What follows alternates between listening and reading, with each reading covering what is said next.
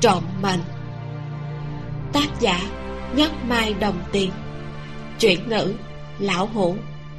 Người đọc vi miêu.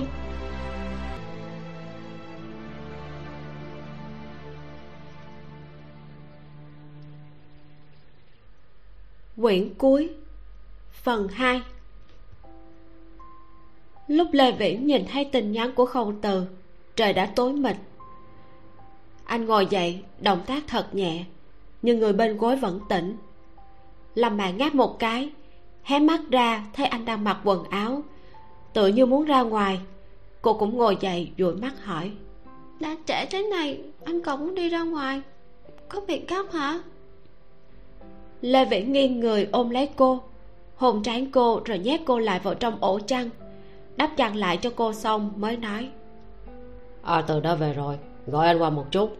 Anh sẽ về nhanh thôi. Em ngủ đi, còn sớm mà. Ừ lâm mạc buồn ngủ chịu không nổi. Nghe thấy là anh đi qua chỗ khâu từ thì không lo lắng nữa. Chờ anh ra khỏi cửa, cô ngủ tiếp. Lê viễn đi thang máy xuống tầng 19 gõ cửa phòng. Chốc lát sau, khâu từ liền mở cửa. Lê viễn đang định đi vào, đã bị người trong cửa cản lại. Sau đó, khâu từ lách ra ngoài còn cẩn thận nhẹ nhàng đóng cửa phòng lại. Thấy thế lê viễn không khỏi cười hỏi. Trong phòng có cọp hả? Khâu từ nói. Nam tinh ở bên trong. Lê viễn rất bất ngờ khâu từ lập tức nói. Về trễ quá khách sạn đã hết phòng. Lê viễn thở dài. Cho nên cậu vì người ta mà dương đầu người đó có lão bà là tôi đây vậy bồi cậu đứng ở hành lang hướng gió sao? Khâu từ cười, nói, nhìn thấu không nói toạc anh. Anh nhìn hành lang, lại lắng nghe động tĩnh trong hành lang, ngừng cười, nói, anh à hai ngày nay em và nam tinh gặp phải rất nhiều chuyện. Những chuyện đó tàn khốc vượt qua tưởng tượng của người bình thường. Chuyện trước đó em nhờ anh điều tra băng ghi hình. Anh dừng lại đi. Từ nay về sau, chuyện của em và nam tinh anh và mạng mạng đừng nhúng tay nữa. Hoàn toàn phủi sạch quan hệ mới nếu vẫn coi tôi như anh trai thì đừng có nói mấy lời đó. Để mạng mạng biết cô ấy sẽ khổ sở. Mặt lê viễn đã không còn ý cười. Anh lạnh mặt nghiêm khắc ngắt lời khâu từ. Khâu từ lắc đầu nói anh à chuyện này không đơn giản. Một khi anh bị phát hiện tuyệt đối sẽ lâm vào nguy hiểm. Vậy cậu và nam tinh vì sao còn muốn tiếp tục ra không chịu sống thoát thân đi nam tinh và em thì khác. Bọn em cũng không coi như là người bình thường. Anh và mạng mạng là người thường. Trong mắt đám người đó hai người không có chút sức đánh trả nào hết. Lê viễn bình tĩnh nói. Không. Trong mắt tôi và mạng mạng cậu và nam tinh là người thường càng là người nhà. Khâu từ ngơ ngẩn. Nếu vào lúc tôi và mạng mạng xảy ra chuyện mà cậu vẫn trơ mắt nhìn được thì cứ tiếp tục khuyên tôi trơ mắt nhìn cậu và nam tinh đi lê viễn vỗ vỗ vai khâu từ hỏi. Không được đúng không? Khâu từ đương nhiên là làm không được cho nên không nói nữa. Tuy nhiên anh vẫn cảm thấy không yên tâm. Anh nói thôi bây giờ đã muộn rồi. Cho ngày mai hừng đông em sẽ nói rõ chuyện xảy ra trong hai ngày này với anh. Nam tinh đồng ý sao? Khâu từ cười nói. Chính nam tinh muốn em nói. Trên đường về khách sạn cô ấy đã nói là hai người sẽ không đồng ý ngồi yên, không nhìn tới. Cho nên bảo em tìm cơ hội nói với hai người để dễ phòng bị, không đến mức quá bị động. Lê viễn khẽ gật đầu, nói, nam tinh là một cô gái tốt. Có em dâu như thế tôi cũng yên tâm. Chỉ là quá thần bí. Mà thôi, sau này quen thuộc hơn thì nói. Nói xong lại hỏi thêm, bây giờ cậu đi đâu? Em về phòng, ngủ sofa một đêm. Ừ vậy tôi về phòng đây. Dạ. Khâu từ nhìn lê viễn đi vào thang máy, rồi quay vào phòng. Mới vừa vào, liền nghe thấy trong phòng ngủ truyền đến tiếng trở mình. Anh lập tức đi tới cửa nhìn vào. Thấy nam tinh an ổn mà ngủ trên giường mới yên lòng. Ánh sáng mặt trời vừa ló dạng, một ngày mới lại bắt đầu khâu từ đi đến nơi ăn sáng của khách sạn. Lê viễn và lâm màn đã ở đó. Anh đi qua nói. Dậy sớm vậy? Có việc phải ra ngoài sao? Lê viễn nói. Ừ. Vừa rồi hà tống gọi điện cho anh. Nói bằng ghi hình đã điều tra được một ít. Nhưng vẫn còn thiếu vài chỗ. Nếu người mua mấy thứ kia đều ăn khớp sẽ lập tức sai người đưa tới đây để cậu nhận dạng. Đại khái đêm nay chắc là xong tin tức này tới rất kịp thời khâu từ nói. Nếu có thể biết được lại mua mấy thứ kia chúng ta có thể có được tiên cơ không đến mức bị động như thế. Hiện tại tình cảnh của nam tinh thật sự có chút nguy hiểm. Anh rất lo lắng. Nếu có thể anh thà tình nguyện khách sạn vẫn luôn không có phòng trống. Vậy thì anh có thể canh giữ bên cạnh nam tinh để cô an an ổn ổn mà ngủ. Anh đang định nói chuyện mấy ngày nay với lê viễn và lâm mạn liền thấy có một người đàn ông đi vào khu ăn uống. Anh lập tức ngậm miệng. Lâm bạn theo biểu tình của anh hơi bất thường. Nhìn qua hướng kia, khẽ hờn nhẹ một tiếng. Có thể làm cô không vui như thế, chỉ có lê khang thành. Lê khang thành nhìn thấy bọn họ, liền đi qua. Lê viễn khách khí theo phép chào hỏi ông ta. Lê khang thành thấy còn một chỗ trống liền hỏi. Chỗ này có người không? Lâm bạn nghiêng người nhìn ông ta nói dạ có lê bá bá ngồi chỗ khác đi. Lê viễn liếc cùng một cái sau đó anh đứng dậy nói với lê khang thành lấy thêm cái ghế là được rồi. Anh vẫy tay kêu người phục vụ lấy thêm một cái ghế tới. Lê khang thành ngồi xuống nói mang mang ba mẹ cháu khi nào về nước vậy? Bác đã gần một năm chưa gặp họ rồi lâm bạn nói cháu cũng không biết. Đừng nói là bác cháu cũng lâu rồi chưa có gặp bọn họ. Lê khang thành thấy băng gà trên tay khâu từ hỏi sao lại bị thương vậy? Không cẩn thận cắt phải thôi à. Tuổi cũng không nhỏ sao lại bất cẩn như thế? Lê khang thành ra vẻ dạy dỗ chỗ ông ta ngồi đối diện cửa phòng ăn trong đám người đang đi vào thấy một cô gái, ông ta hỏi. Người các cô, cậu đang đợi là nam tinh tiểu thư hả? Không từ khẩn lại, anh hỏi. Bác lê biết nam tinh sao? À đã gặp qua một lần mà. Lúc đó cô ấy đi cùng mạng mạng. Ông ta nhìn đồng hồ, rồi đứng dậy, nói. Bác có hẹn với người ta, đi trước nha. Lâm mạng lúc này cười đến sáng lạng dạ lê bá bá đi vui vẻ. Lê khang thành nhìn nhìn cô. Ông ta biết lâm mạng ghét mình. Đương nhiên, ông ta cũng chán ghét vị thiên kim lâm thị, chỉ biết chạy theo đàn ông này. Chờ ông ta đi rồi, lâm mạng nhanh chóng nói với khâu từ. Lần trước mình kéo nam tinh đi xem biệt thự gặp phải ông ta. Mình không có giới thiệu nam tinh với lão ta. Không biết lão ta làm sao mà đoán được. Lúc này, nam tinh bước tới sắc mặt cô vẫn không tốt. Khâu từ dịch ghế hỏi. Không ngủ được. Ngủ được. Nam tinh ý thức được điều gì sờ sờ mặt mình rồi hỏi. Khí sắc rất kém sao? Khâu từ đáp. Ừ lát nữa có cháo đó. Em ăn một miếng để ấm dạ dày. Ừ. Lúc này nam tinh mới gật đầu với lê viễn và lâm mạng lê tổng mạng mạng lâm mạng tức khắc tầm hoa nổ phóng. Á cậu cũng gọi mình là mạng mạng rồi không còn gọi cả tên lẫn họ nữa. Mình cũng muốn gọi cậu là tinh tinh. Nam tinh sửa miệng nói lâm mạng. Lâm mạng ngẩn người chọc cho lê viễn bật cười nói em cứ gọi là tinh tinh đi. Thôi được mình biết nam tinh không giống mấy tiểu cô nương bình thường soái như hoa mộc lan anh tư táp sản, không thích kiểu tiểu cô nương. Nam tinh cũng không muốn đẩy làm mạng ra ngoài xa ngàn dặm. Chỉ là cái xương hô tinh tinh này nghe vô cùng kỳ cục. Chỉ có công lực ở không từ, cô mới không có cách gì ngăn cản anh gọi cô là tinh tinh cô nương. Nghe nhiều ngược lại thành quen, nhưng nếu là người khác, cô vẫn không có cách nào cảm thấy thích ứng. Nếu gọi thêm mấy lần có lẽ cũng có thể tiếp thu. Nhưng mà có lẽ cũng không có ai như khâu từ làm được đến trình độ đó. Cô kéo tay của anh qua, đặt lên chân mình, xem xét thương tích cho anh, phát hiện đã không còn chảy máu nữa. Tóc của cô không cột lại, theo động tác cúi đầu mà nhẹ buông xuống. Cô vừa định vén lên, liền thấy bàn tay khâu từ vươn tới, vén tóc ra sau tay cho cô cô ngước mắt nhìn anh. Lúc này mới buông tay anh ra, nói, không còn chảy máu nữa. Vậy thì có thể chậm một ngày hãy thay thuốc. Ừ miệng vết thương không sao, rất nhanh sẽ lành thôi. Hôm nay em đừng có ra ngoài. Trường không đã chết rồi, các hồng nhất định đã nhận ra. Hiện tại lão ta ở đâu chúng ta không biết. Ít nhất phải đợi em khôi phục tinh thần rồi hãy tìm lão ta nếu không rất dễ bị mai phục nam tinh từ ký ức của bành phương nguyên và trường không, đã biết cát hồng là kẻ cực kỳ xảo trá. Hơn nữa, lão ta lại xuất sư từ nam gia, là sư đệ của tổ phụ, khẳng định không đơn giản.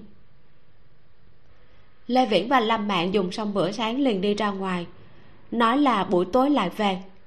Khâu từ và nam tinh vào thang máy. Nam tinh ấn tầng 16 khâu từ biết đó là tầng tiếp tân của khách sạn anh trầm mặt một hồi nói. Nam tinh. Hả? Tôi nghĩ các hồng có lẽ đã biết đến sự hiện diện của em. Rất có thể ông ta sẽ tới bất cứ lúc nào. Em ở một mình tôi không yên tâm. Nam tinh nghĩ một chút rồi nói. Cho dù em ở đâu chắc anh cũng sẽ không yên tâm. Có một chỗ tôi có thể yên tâm. Nơi nào? Phòng của tôi khâu từ nhân lúc cô còn chưa kịp nói mình là sắc lan vội giải thích.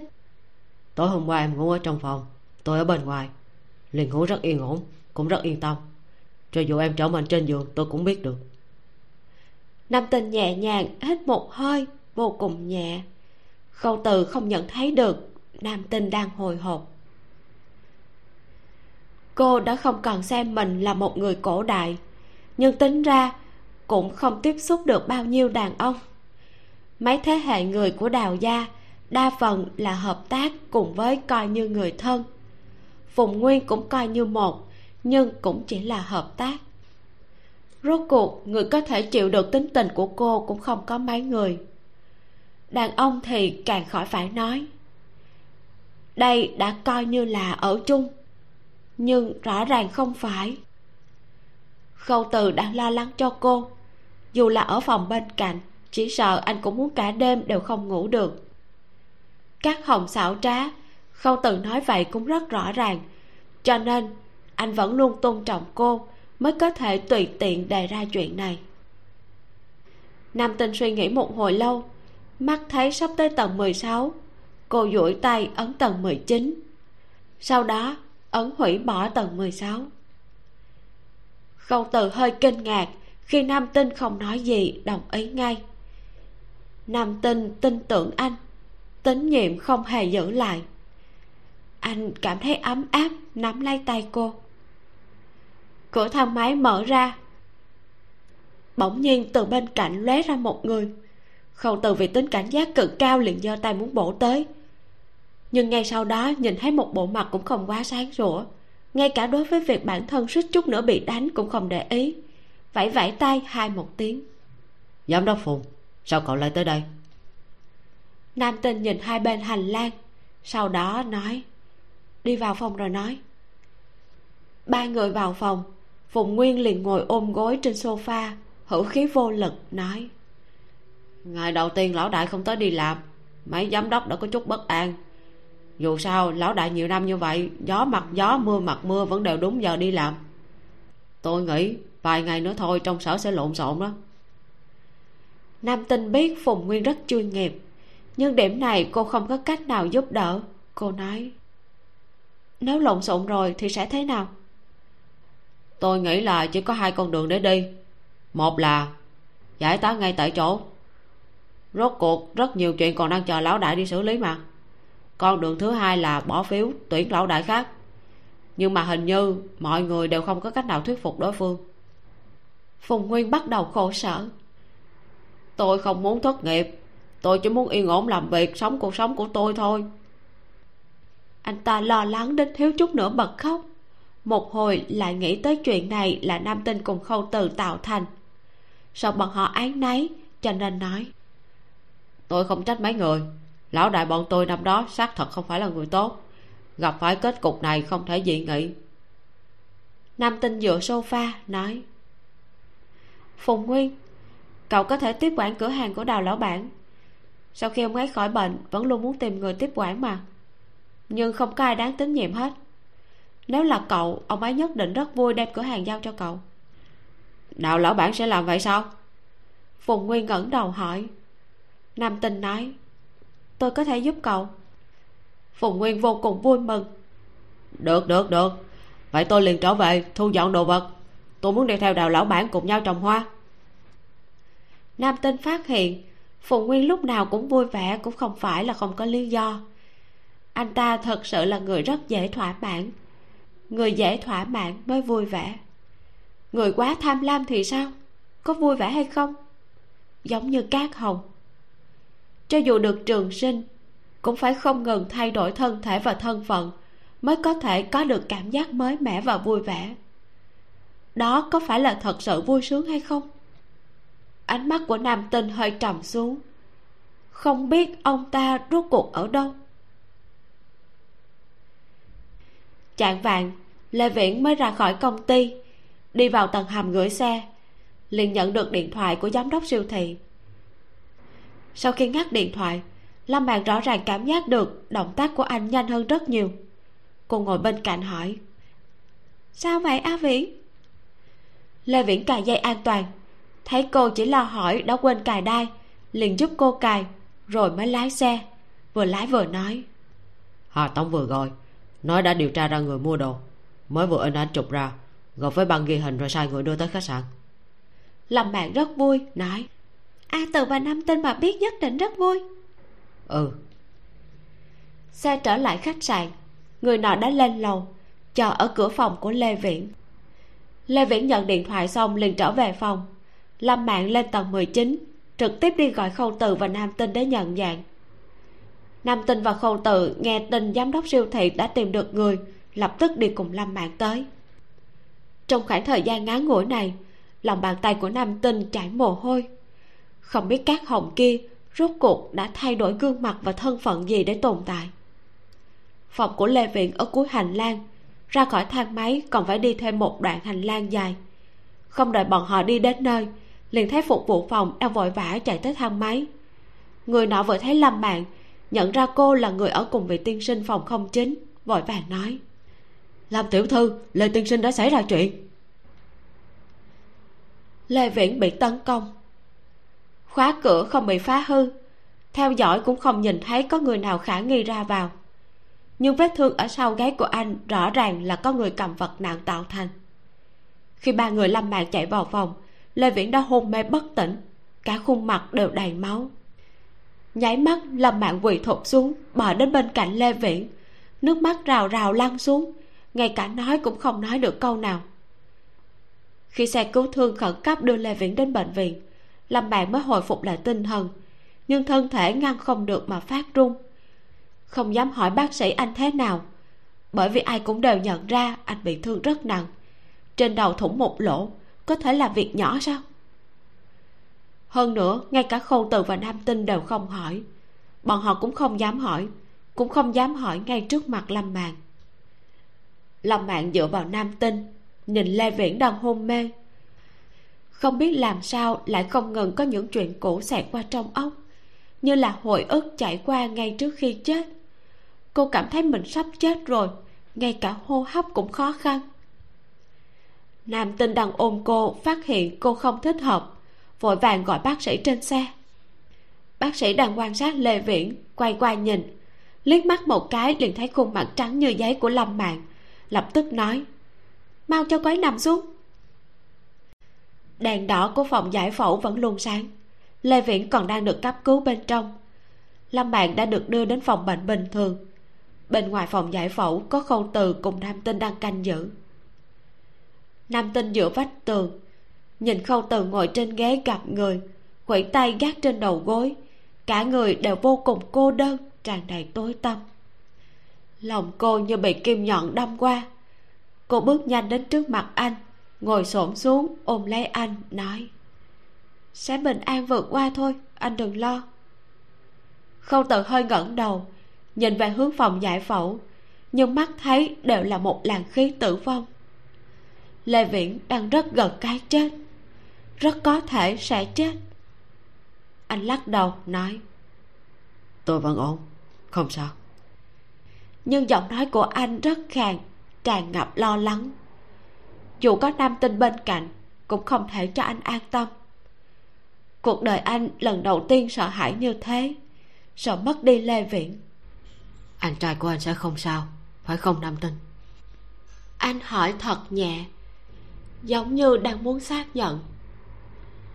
Làn tử khí trầm trầm, không ngừng quanh quẩn ở trong phòng giải phẫu kia. Nam tinh cũng nhìn thấy. Cô biết khâu từ cũng thấy.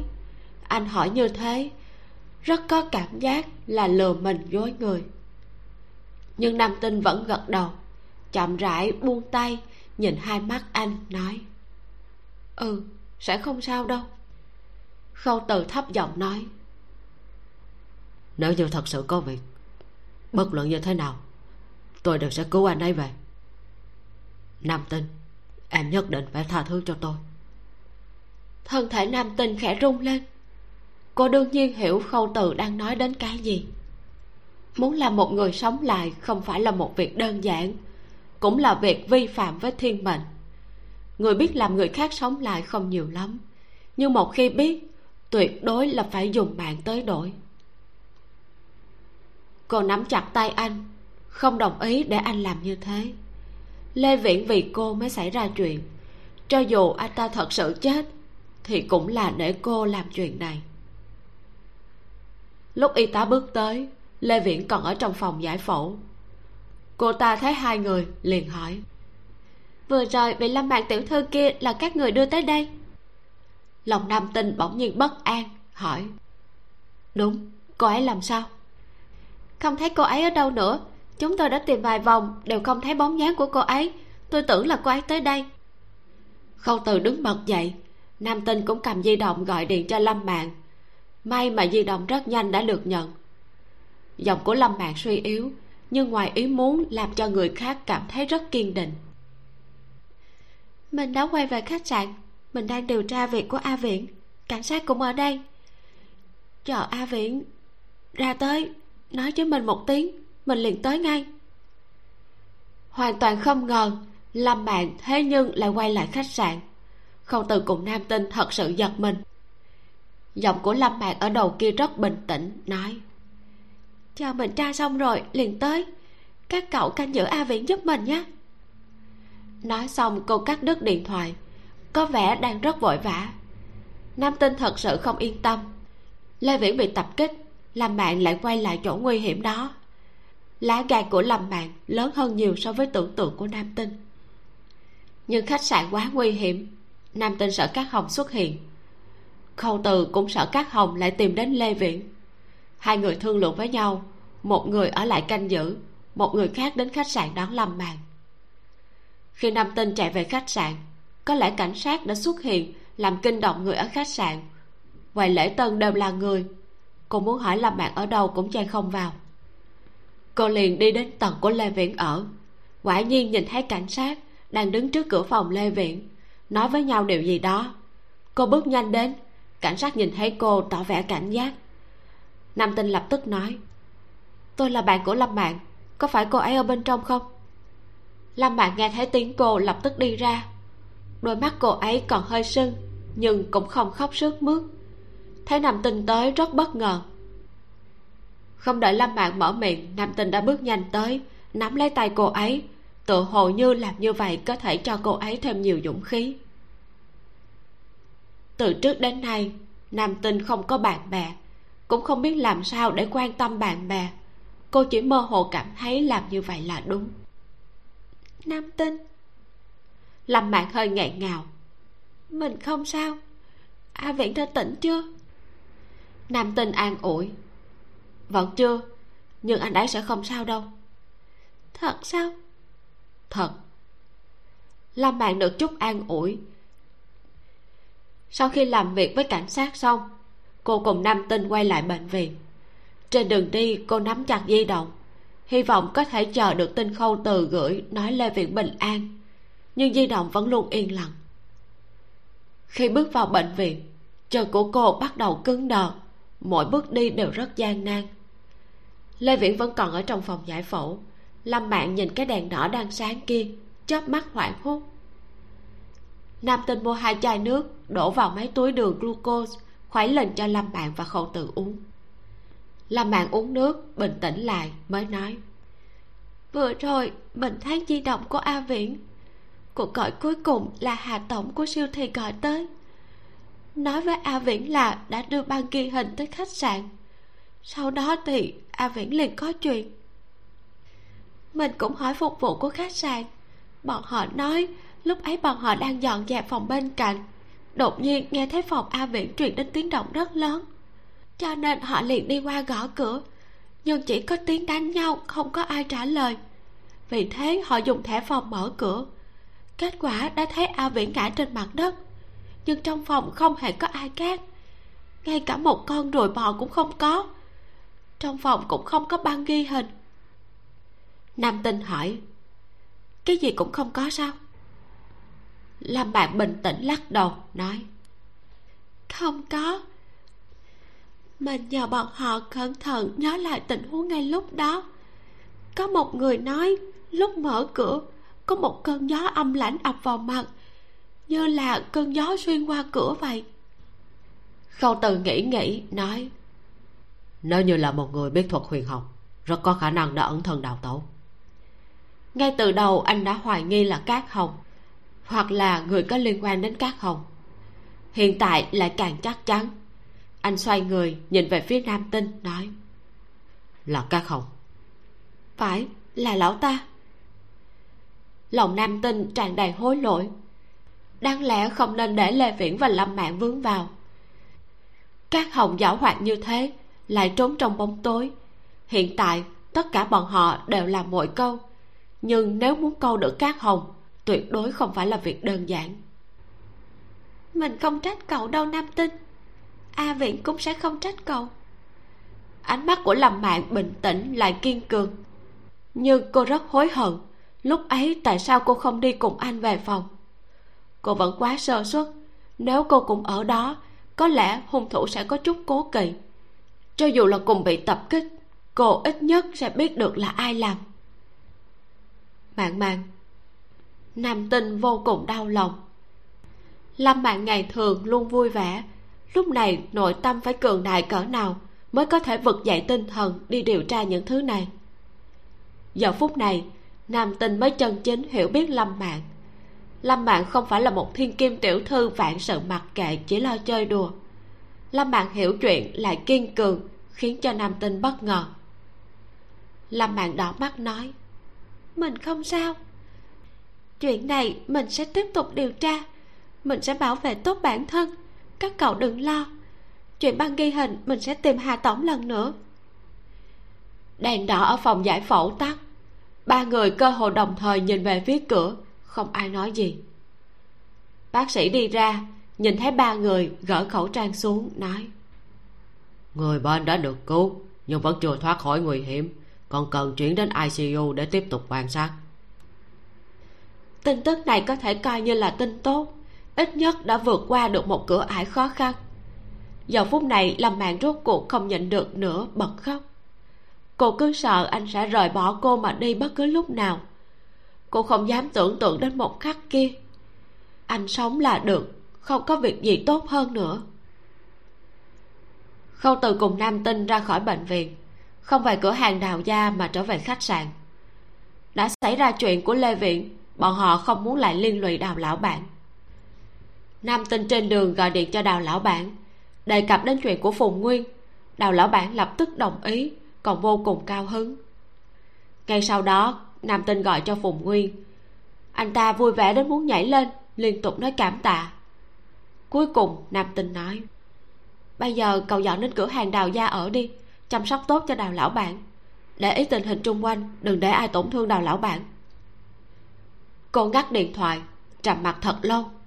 Khâu từ duỗi tay ôm cô, để cô dựa vào, thấp giọng nói, em đừng ai nấy ừ phòng bệnh đều đã bày trận hết rồi trước khi đi bọn họ sợ các hồng lại tới cho nên bày trận ba tầng trong ba tầng ngoài. Hơi có chút động tĩnh liền có thể biết được tình hình nơi đó. Khâu từ nói ừ đã xong. Chờ đến sáng mai tôi sẽ đến bệnh viện thay cho mạng mạng để cô ấy về nghỉ ngơi. Chỉ sợ cô ấy không chịu. Cứ thử xem. Tới khách sạn sáu cái thang máy ở tầng một đều đang bận. Hai người đợi một hồi một chiếc thang máy tới tầng một bảy tám người lục tục đi ra. Nam tinh đi vào trước, ấn tầng 19 khâu từ đang chuẩn bị tiến vào, thì nam tinh bỗng nhiên nhìn thấy phía trước trống không. Căn bản không hề thấy khâu từ, thậm chí ngay cả cửa thang máy cũng bắt đầu vặn vẹo. Cô khẩn lại, biết tình huống không ổn, muốn nhảy ra, nhưng thang máy ầm một tiếng đóng cửa lại, bắt đầu bay nhanh lên trên, tựa như là muốn xông thẳng lên trời khâu từ nhìn nam tinh đi vào thang máy, vừa định bước theo, chợt phát hiện có gì tường bởi vì nam tinh vừa mới vào, bên cạnh lại đột nhiên xuất hiện một cái thang máy khác, lại có người đi ra.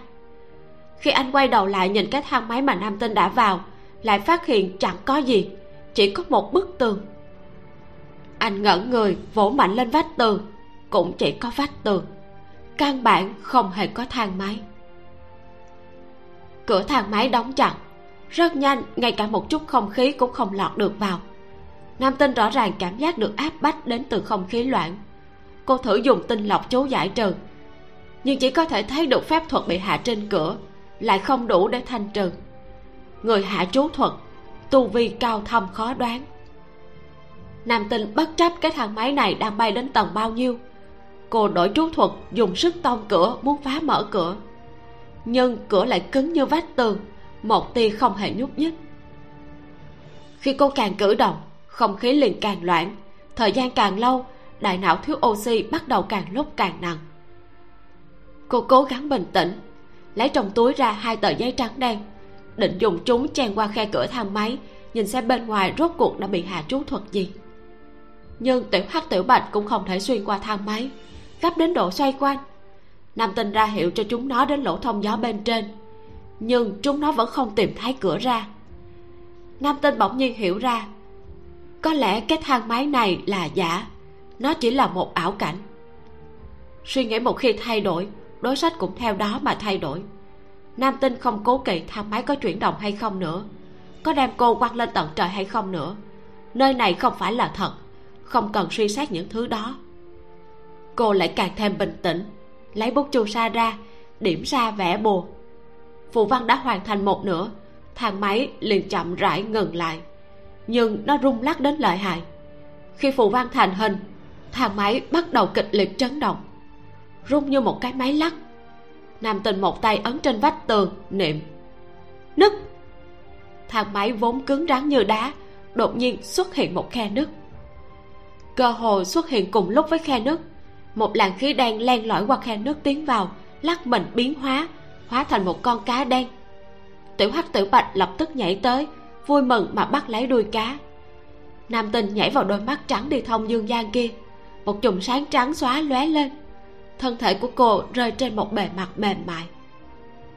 Bề mặt mềm mại. Nam tinh mở mắt nhìn, phát hiện nơi mình rơi xuống là một cái giường.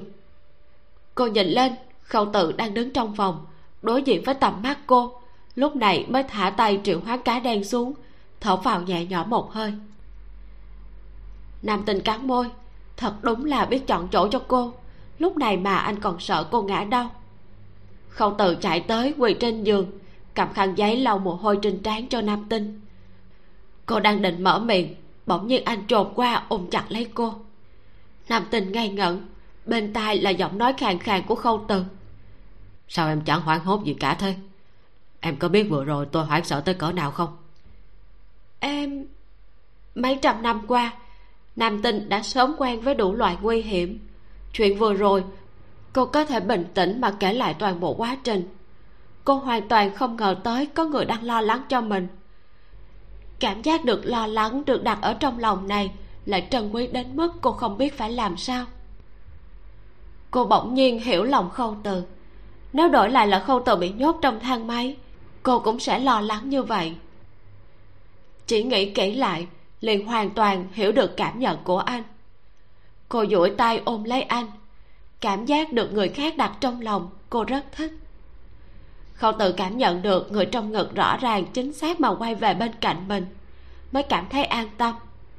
Mười phút vừa rồi đối với anh dài như mười năm. Các hồng độc ác anh đã rất rõ ràng nam tinh rơi vào bẫy rập, không có chuyện gì làm cho anh hoảng hốt hơn.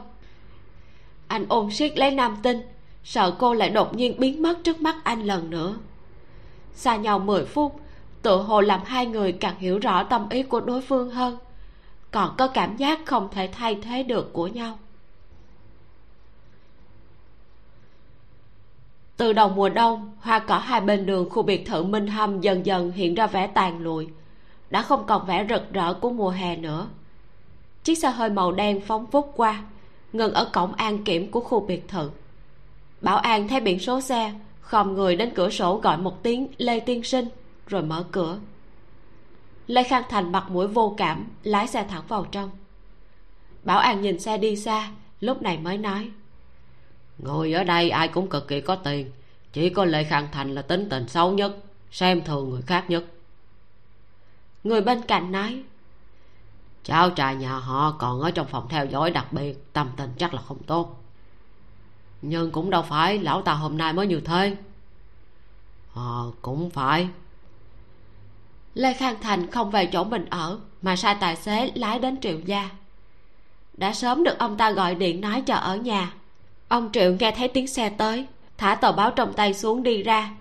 Thấy lê khang thành liền nói, lão lê ông tới trễ quá ăn cơm chưa vậy? Lê khang thành nói. Đang trên máy bay. Ông triệu đón ông ta vào bưng trà lên mới nói. Tình huống của à viên thế nào rồi? Ai đang êm đẹp tự nhiên sao đúng phải chuyện này? Lê khang thành cũng thở dài nói. Tình hình chắc là không tốt lắm.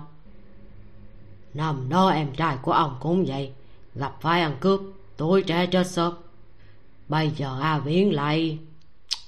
Hai cha con bọn họ thật là. Ông triệu có làm ăn với lê gia ấn tượng về nhau cũng không tệ lắm. Ông vẫn rất thưởng thức lê viễn. Không ngờ lê viễn lại giống như ba anh ta chỉ sợ khó thoát được kiếp nạn này. Cho nên ông không khỏi thổn thức. Lê khang thành nói à viễn đã nhập viện nhiều ngày công ty cũng lộn xộn theo quản lý trong công ty đều muốn cho tôi tạm thời tiếp quản nghiệp vụ để dễ gắn kết vận hành. Nhưng tiểu nhà đầu mang mạng kia rất có thành kiến với tôi ngay cả cổng công ty cũng không cho tôi vào. Ông triệu nhíu mày nói tuy rằng ai cũng biết lâm mạng là hôn thê của a viện nhưng dù sao cũng chưa kết hôn.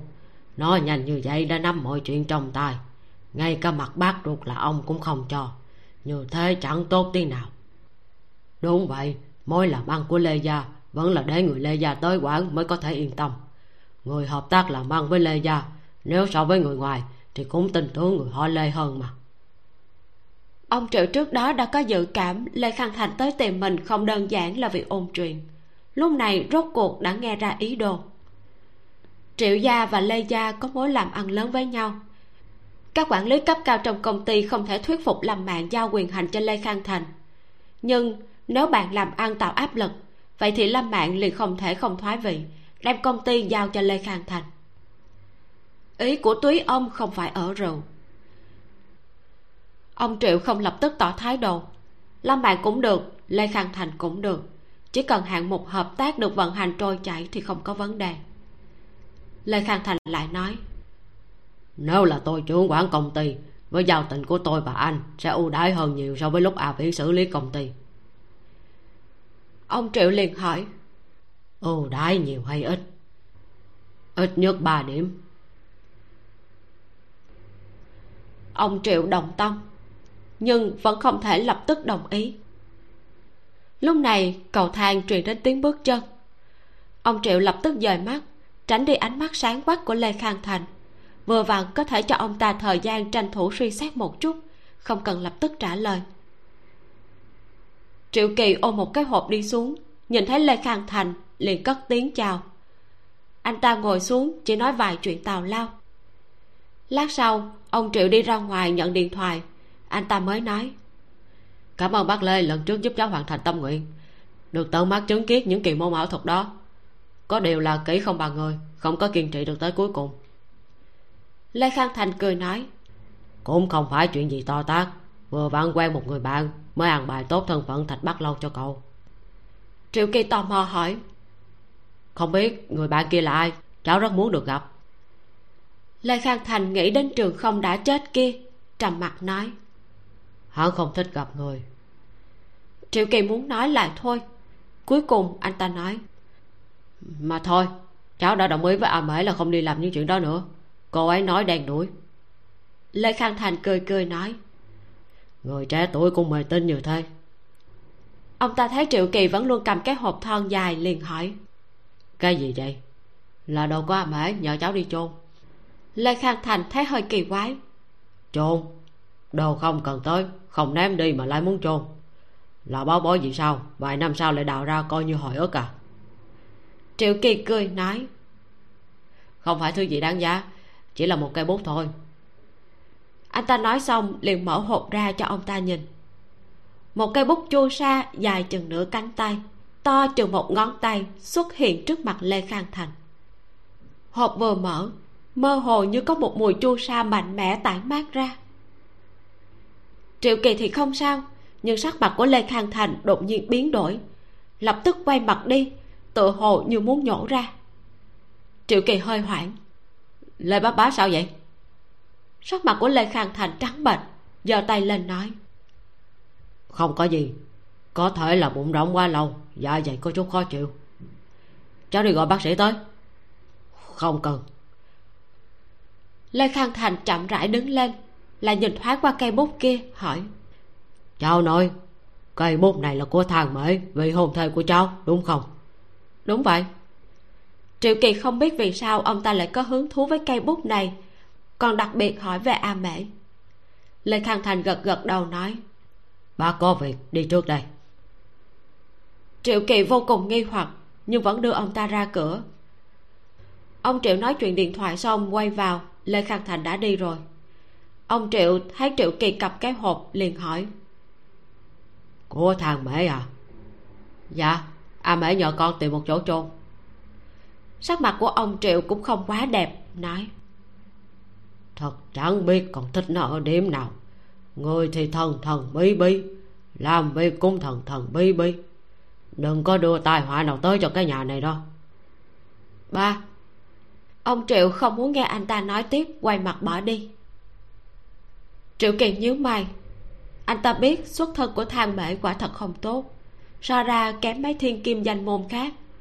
Cha mẹ anh ta vẫn luôn cảm thấy thang mễ không xứng với anh ta nhưng mà trong tình yêu làm gì có chuyện xứng hay không xứng.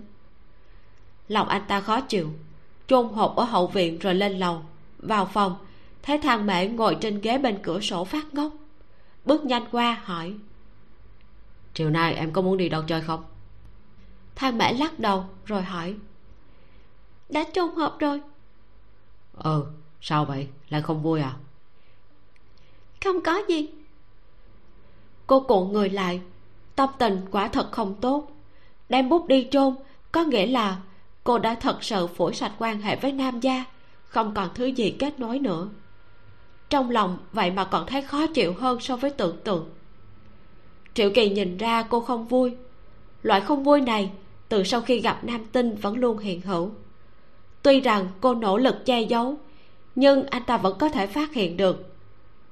Anh ta ngồi trước mặt cô, nắm tay cô, nói à mễ à em nói cho anh biết đi. Nam tinh kia rốt cuộc là gì của em? Hai người trước kia quen nhau à? Thang mễ ngơ ngẩn nhìn triệu kỳ. Cô đã định nói hết những gì về mình cho anh biết, mà không phải dùng dối trá tới gắn bó tình cảm của bọn họ. Nói cho anh thân thể giả, tuổi giả, quá khứ giả của cô, ngay cả một cây bút cũng phải bịa ra một câu chuyện nhưng cô rất sợ anh biết rồi sẽ rời bỏ cô. Cũng giống như những người đã từng gặp trước kia, bất luận là nam hay nữ, già hay trẻ, chỉ cần cô lộ ra một chút thân phận của mình, đều không có ngoại lệ, bọn họ đều sẽ biến mất. Lâu dần, cô cũng biến thành một kẻ đầy dối trá. Cô ngẩn ngơ nhìn triệu kỳ thật lâu, vẫn lắc đầu, gượng cười nói, không quen biết triệu kỳ có chút thất vọng. Cô vẫn che giấu anh chuyện gì đó. Nhưng anh không ép hỏi chỉ dùng tay sờ sờ đầu cô nói. Sau này chừng nào muốn nói cho anh biết thì nói. Thang mẹ gật đầu nhưng cô vẫn sẽ không nói. Có những bí mật cả đời cô cũng sẽ không nói. Dung mạo một người sẽ không vĩnh viễn bất biến. Đến lúc đó triệu kỳ sẽ biết. Mười năm nhiều nhất chỉ có mười năm có thể ở bên nhau.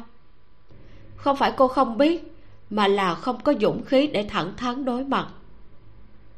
Cô quá muốn cuộc sống yên ổn, cho dù chỉ có mười năm. Buổi tối 10 giờ, trời đã có chút lạnh. Triệu kỳ đi dự tiệc trở về, quay kính xe lên, trong tay còn cầm một hộp sô cô la anh rất quen làm mấy trò lãng bạn này nhưng hiện tại không phải vì muốn lãng mạn mới mang quà cho than mễ, mà là vì nghe nói lúc không vui ăn chút đồ ngọt có thể làm cho tâm tình tốt lên. Từ sau khi gặp nam tinh hàng mễ vẫn luôn không vui, trở nên tràn đầy tâm sự. Bất luận anh làm bao nhiêu chuyện cho cô vui vẻ, ban đêm vẫn có thể nghe thấy tiếng thở dài cô phát ra từ trong mộng. Nhưng mà bất luận anh hỏi như thế nào, cô cũng không mở miệng ngược lại còn cười nói anh suy nghĩ quá nhiều. Càng nói anh nghĩ nhiều, liền càng khiến cho anh bất an. Rất nhanh xe đã tiến vào khu biệt thự, tới cửa triệu gia. Anh xuống xe đi lên lầu, gõ cửa phòng. Sợ cô ngủ rồi cho nên không dám gõ quá lớn. Bên trong không có người trả lời, anh mới tự mở cửa đi vào. Nhưng trong phòng không có ai. Anh nhíu mày thang bảy ngày thường không thích ra ngoài, đặc biệt là buổi tối, luôn thích ru rú ở trong phòng. Nói nằm thoải mái hơn, đi nhiều mệt. Anh đi ra ngoài, lớn tiếng hỏi. Dì tôn à à mễ đâu? Người hầu là dì tôn chạy chậm tới, nói. Dạ thang tiểu thư dùng cơm xong liền trở về phòng rồi. Cô ấy không có trong phòng.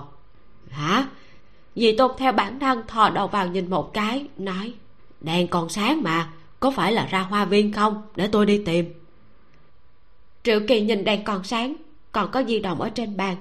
Nghĩ thầm, có lẽ cô ra hoa viên, trễ như vậy cô sẽ không đi ra ngoài. Triệu kỳ hơi sốt ruột. Anh sai người làm tìm trong khu biệt thự thử xem. Nhưng tìm hai tiếng cũng không tìm được thang mễ. Hỏi bảo vệ cũng không có ghi chép cô ra vào. Triệu kỳ lập tức kiểm tra video giám sát quả thật không thấy bóng dáng của cô. Khi quay trở lại nhà mới cảm thấy vô cùng kỳ lạ. Theo như lời người hầu, thang mễ ăn xong cơm chiều liền lên phòng. Sau đó không hề ra ngoài, ngay cả cửa cũng chẳng mở ra. Nhưng hàng mễ cứ như vậy mà biến mất. Triệu kỳ vô cùng bất an. Hiện tại đã là 4 giờ sáng. Cơ hồ không có khả năng tìm được cô. Anh nghĩ một lúc lâu bỗng nhiên nhớ tới bút chu sa có thể tìm được người. Anh chạy nhanh đến dưới tàn cây trong hoa viên, muốn đào cái hộp ra. Nhưng dưới tàn cây đã bị đào lên. Cái hộp không cánh mà bay. Anh nhìn chằm chằm cái hố trống rỗng này một hồi lâu. Mơ hồ cảm thấy có thể nào thang mễ không bỏ xuống được, lại đi tìm nam tinh hay không? Triệu kỳ cân nhắc một lát, vẫn bấm số gọi cho nam tinh. Tiếng chuông di động vừa vang một tiếng, đã đánh thức khâu từ anh bước nhanh đến cửa phòng, thấy nam tinh ngồi dậy cầm di động. Alo? Cô nam tinh, xin lỗi đã gọi cho cô trễ như thế. Nam tinh nhíu mày. Triệu kỳ? Khâu từ đang đứng giữa cửa, ngạc nhiên. Triệu kỳ, sao hắn lại gọi điện cho nam tinh? Phải, xin lỗi đã quấy rầy. À mày có phải ở chỗ cô hay không? Cô ấy mất tích rồi. Tôi tìm như thế nào cũng không tìm thấy cô ấy. Thật sự rất xin lỗi là tới quay rời cô lòng nam tinh đột nhiên trầm xuống. Có dự cảm bất hảo. Cô hỏi, mất tích là có ý gì? Tối nay tôi đi dự tiệc. À mẹ không muốn đi cho nên ở nhà. Khi tôi về thì không thấy cô ấy nữa. Người hầu nói cô ấy dùng cơm chiều xong liền về phòng. Camera giám sát cũng cho thấy cô ấy vẫn luôn không rời phòng, cũng không có rời khỏi tiểu khu. Nhưng tôi tìm mãi cũng không tìm thấy cô ấy. Mà cây bút chu sa à mẹ rất quý trọng kia cũng không thấy nữa. Cho nên tôi nghĩ có phải tại sao cậu không ở cạnh nó? Sao bây giờ mới gọi cho tôi? Nam tinh nhịn không được trách móc. Triệu kỳ sửng sốt. Anh nghe ra những lời trách móc này xuất phát từ lo lắng, nhưng anh không rõ tại sao nam tinh lại lo cho thang mễ. Rõ ràng lần trước ở cửa hàng đào gia, lời của cô nói khó nghe đến như vậy. Bây giờ cậu ở đâu? Tôi tới ngay. Nam tinh ngắt điện thoại, lập tức xuống đất mang giày. Trong lòng cô nôn nóng bất an, không biết vì sao cứ cảm thấy việc nam nguyệt đột nhiên mất tích có quan hệ tới các hồng. Nhưng cô ấy đã che giấu tốt thân phận của mình như thế sao có thể bị tìm ra? Các hồng nhờ trường không mới biết được nam tinh tồn tại đã qua gần 800 năm là người ngoài cuộc tại sao nam nguyệt lại nhanh bị phát hiện như thế? Em muốn đi tìm nam nguyệt sao?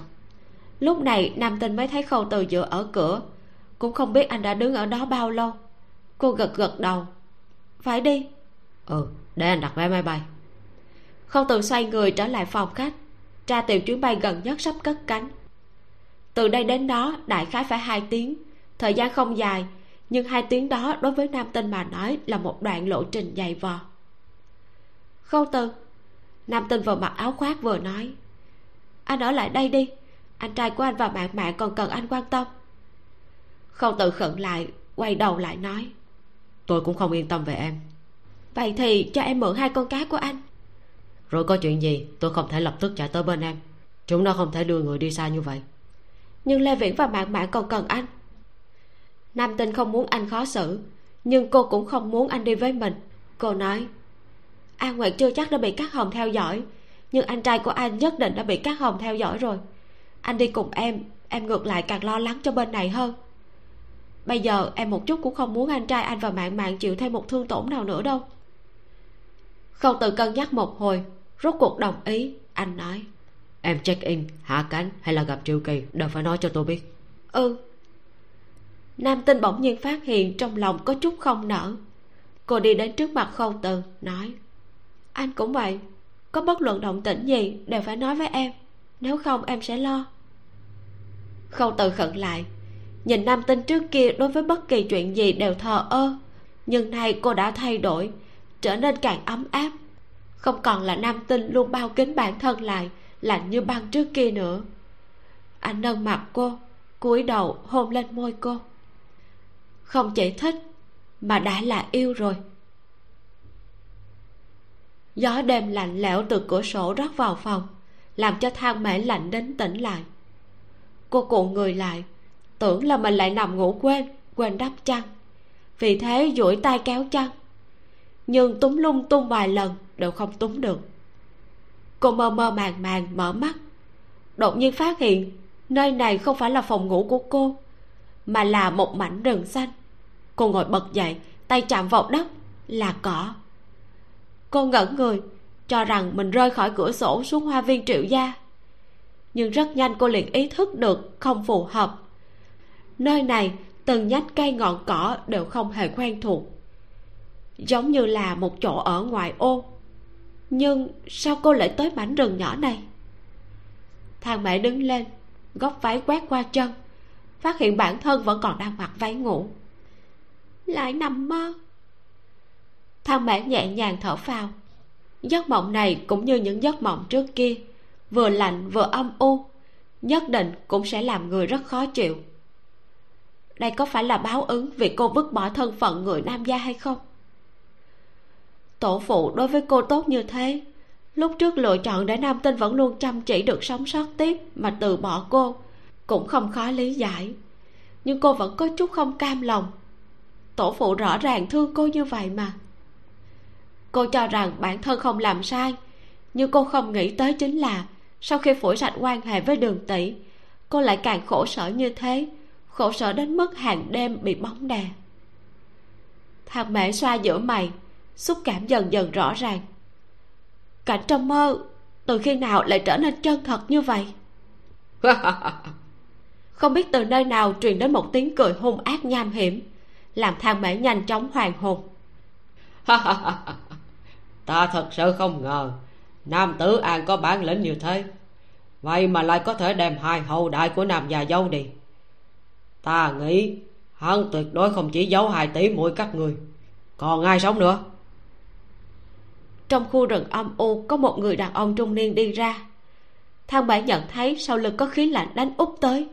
Cô xoay người nhìn lại, chỉ nhìn đến một linh hồn xa lạ. Người này không có thân thể, chỉ là một mảnh hồn. Cảnh trong mơ sao? Thật sự là cảnh trong mơ. Ông đang nói cái gì? Cây bút này chắc là của cô hả? Trên đó toàn là hơi thở của nam tử an, khiến cho người ta buồn nôn ông ta thật sự muốn nôn. Chỉ cầm trên tay thôi đã khiến cho ông ta cảm thấy ghê tởm. Hai ngón tay ông ta một trên một dưới, rắc một tiếng, cán bút gãy đôi. Thà mễ sửng sốt, cho dù là cảnh trong mơ, thấy cây bút bị gãy, tâm cũng giống như bị cắn nát. Cô bước nhanh đến chỗ cây bút, ôm lấy đoạn bút gãy, lạnh giọng. Ông đang làm cái gì? Ông là ai? Ta ta là cát hồng. cô còn nhỏ nhất định chưa nghe nam tử an nhắc tới ta. Ta là đồ đệ nhỏ nhất của tầng tổ phụ cô cũng là sư đệ của tổ phụ cô. Đáng tiếc tầng tổ phụ cô có cấm thuật rất tốt mà lại không làm muốn đem nó giấu đi nơi khác. Nếu không phải ta đem cấm thuật ra học trộm thì chúng đã bị mai một.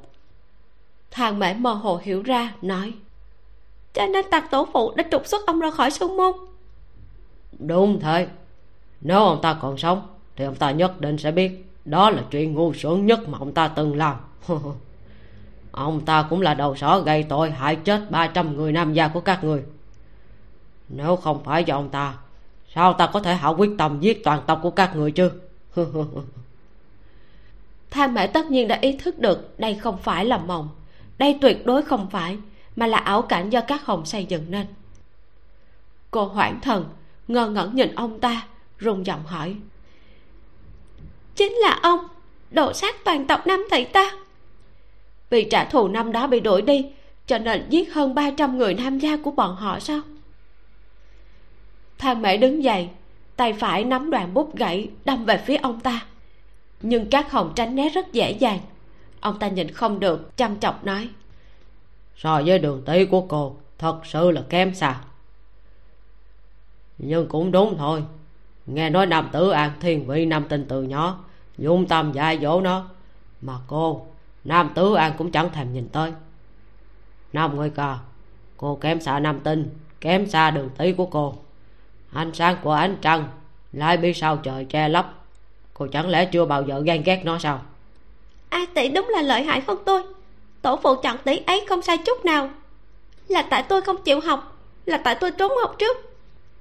Các hồng cười khẽ cô thật đáng thương. Tha mẹ nắm chặt bút, hỏi, đáng thương cái gì? Ta thấy cô đáng thương, không may mắn như đường tỷ của cô. Tìm được một người có thể tiếp thu thân phận của mình. Cô dám nói thân phận của mình cho triệu kỳ biết không? Cô không dám, nhưng nam tinh thì dám. Bên cạnh đường tỷ của cô có khẩu từ. Nó may mắn tới cỡ nào, cô đáng thương tới cỡ nào hàng mẹ ngẩn ngơ. Cô rất hâm mộ nam tinh. Từ nhỏ đến lớn đều hâm mộ nam tinh. Hâm mộ thiên phú của nam tinh. Hâm mộ nam tinh có thể được tổ phụ yêu thương. Đến bây giờ cũng phải hâm mộ nam tinh có thể gặp được người hiểu mình như thế. Mà cô, cả một đường bị nhục, chưa bao giờ cảm thấy nhân sinh thuận lợi. Một khi bắt đầu từ bỏ cái gì, giống như là đồng nghĩa với việc phải mất đi rất nhiều thanh âm kia không biết khi nào đã vang lên trong tai cô. Tựa như tiếng vọng trong đầu. Nam tinh không còn nữa, cô sẽ không đáng thương nữa. Cô chính là người thừa kế duy nhất của nam gia. Ta có thể đi giết nam tinh cho cô. Nói cho ta biết đi, làm sao để giết nó? Nó nhất định có nhược điểm đúng không? Nói cho ta biết, ta thay cô chấm dứt nó. Nó chết rồi, cô sẽ không còn phải ghen ghét không phải sao? Thành âm như thôi miên khiến cho thằng mễ bắt đầu hoảng hốt. Các hồng nhẹ giọng cười. Ông ta biết ý chí của cô căn bản không kiên định. Thật sự quá dễ thao túng. Nhưng đột nhiên tha bể nghiêng người một cái nửa đoạn bút gãy đâm dưới cổ hắn. Các hồng bất ngờ.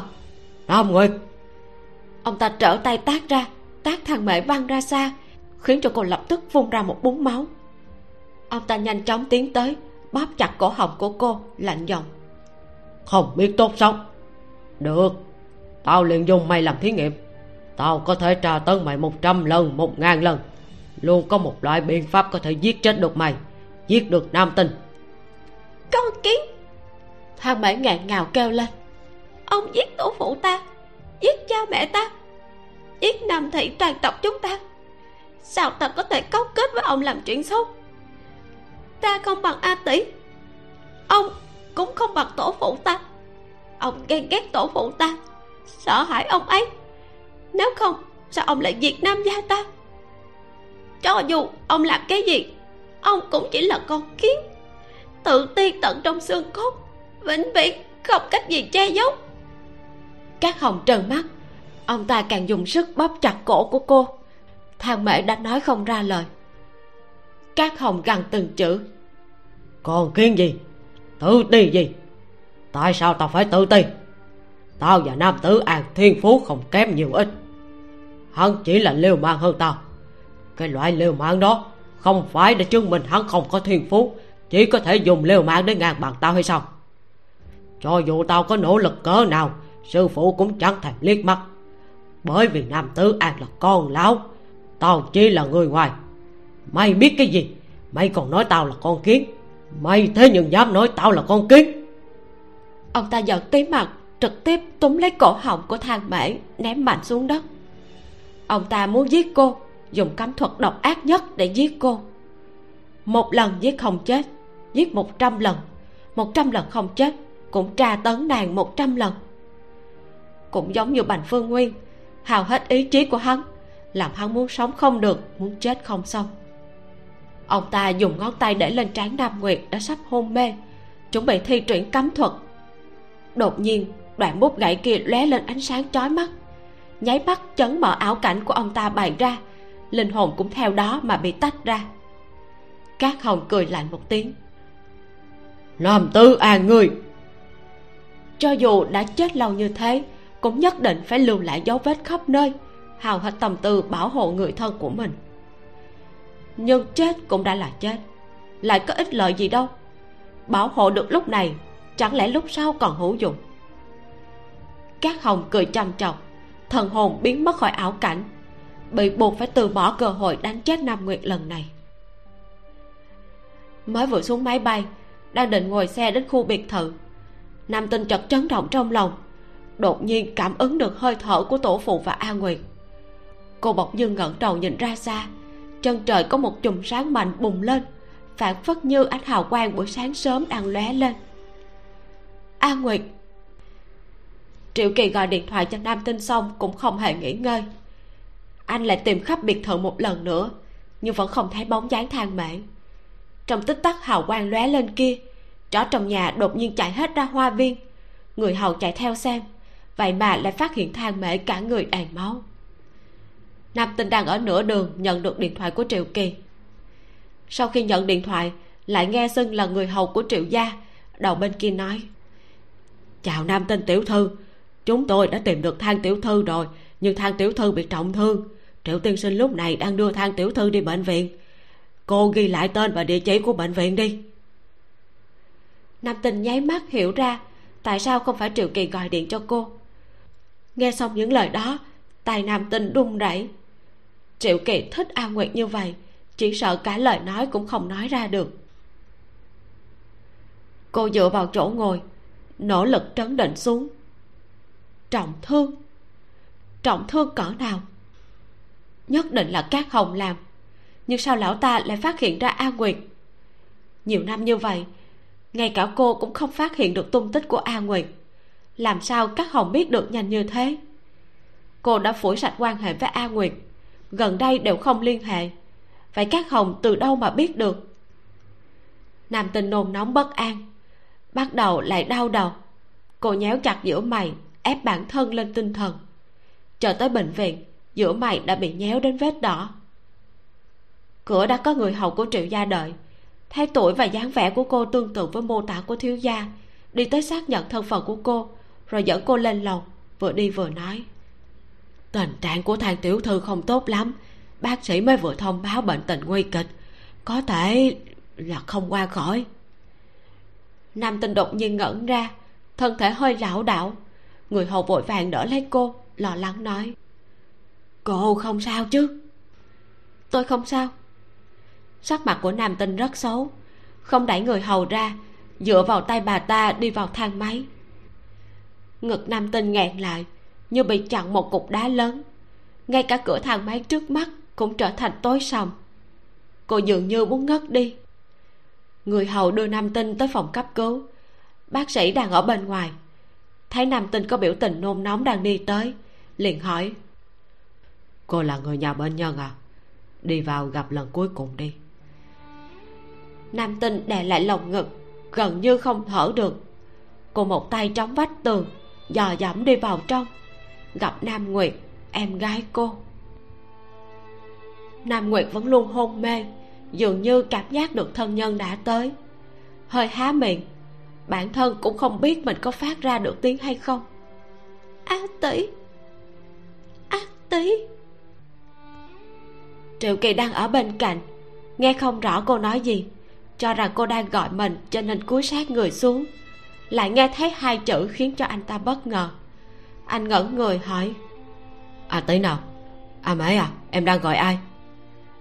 Nó đang gọi tôi. Nó đang gọi tôi. Tiếng của nam tinh vang lên từ phía sau. Triệu kỳ sửng sốt.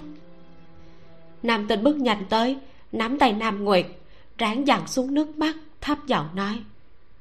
A nguyệt a tỷ ở đây. Em đừng sợ có a tỷ đây. Triệu kỳ càng ngay người. A nguyệt nam tinh đang gọi ai? Nam nguyệt từ từ mở mắt. Mơ hồ thấy được gương mặt mà cô vô cùng nhớ mong. Giọng của cô đã rất suy yếu, căn bản không nghe thấy được chính mình nói gì. Nhưng cô có việc muốn nói với a tỷ, rất quan trọng, nhất định phải chống đỡ, ráng nói cho a tỷ biết. A tỷ, người kia muốn biết cách giết tỷ lão ta là hô thủ giết chết toàn tộc nam thị chúng ta. Nam nguyệt nói đứt quãng mỗi khi nói một chữ đều phải dùng rất nhiều sức lực. Em, em không nói. A tỷ em có phải rất dũng cảm. Không. Nam tinh gần như rơi lệ. Cô rung giọng nói. A nguyệt rất dũng cảm. Thật sự rất dũng cảm. Nam nguyệt nhếch miệng cười. A tỷ khen em. Cô đột nhiên cảm thấy cổ họng bị chặn lại. Nhẹ giọng khụ một tiếng, lại phun ra một búng máu. A nguyệt. Nước mắt nam tinh đã tràn ra hốc mắt nhưng cô hết sức nén lại. A tỷ, năm đó, tổ phụ chọn tỷ là đúng. Tỷ dũng cảm hơn em, nỗ lực hơn em. Em chỉ biết chơi. Nếu như lúc trước em có thể cùng tỷ cố gắng kế thừa nam gia. Tổ phụ nhất định rất vui tinh và nguyệt. Em lại không làm ánh trăng cho tỷ được. Nếu em có thể nỗ lực hơn một chút, tỷ cũng không vất vả như vậy. Nam nguyệt nói máu lại càng trào ra. Nam nguyệt phát hiện, bản thân mình, thật ra có rất nhiều lời muốn nói với a tỷ, nhưng hình như thời gian không đủ. Nam tinh đã cảm giác được hơi thở của nam nguyệt rất yếu. Một làn khí tử hồn khoanh quẩn chung quanh giường bệnh đã sắp không còn chút sinh khí gì nữa. Một viên hồn thạch trội lên khỏi ngực nam nguyệt đó là hồn thạch giúp nam nguyệt tồn tại 800 năm. Lúc này, đã bị khí tử hồn nhuộm dần thành màu đen. Nam tinh biết, nam nguyệt không còn khả năng sống sót. Hồn thạch ly thể, nam nguyệt cũng phải chết. Rắc một tiếng, thanh âm như pha lê vỡ vụn. Hồn thạch lặng yên hóa thành một làn khói, phiêu tán trong phòng bệnh nam tinh cùng nam nguyệt gần như đồng thời sửng sốt.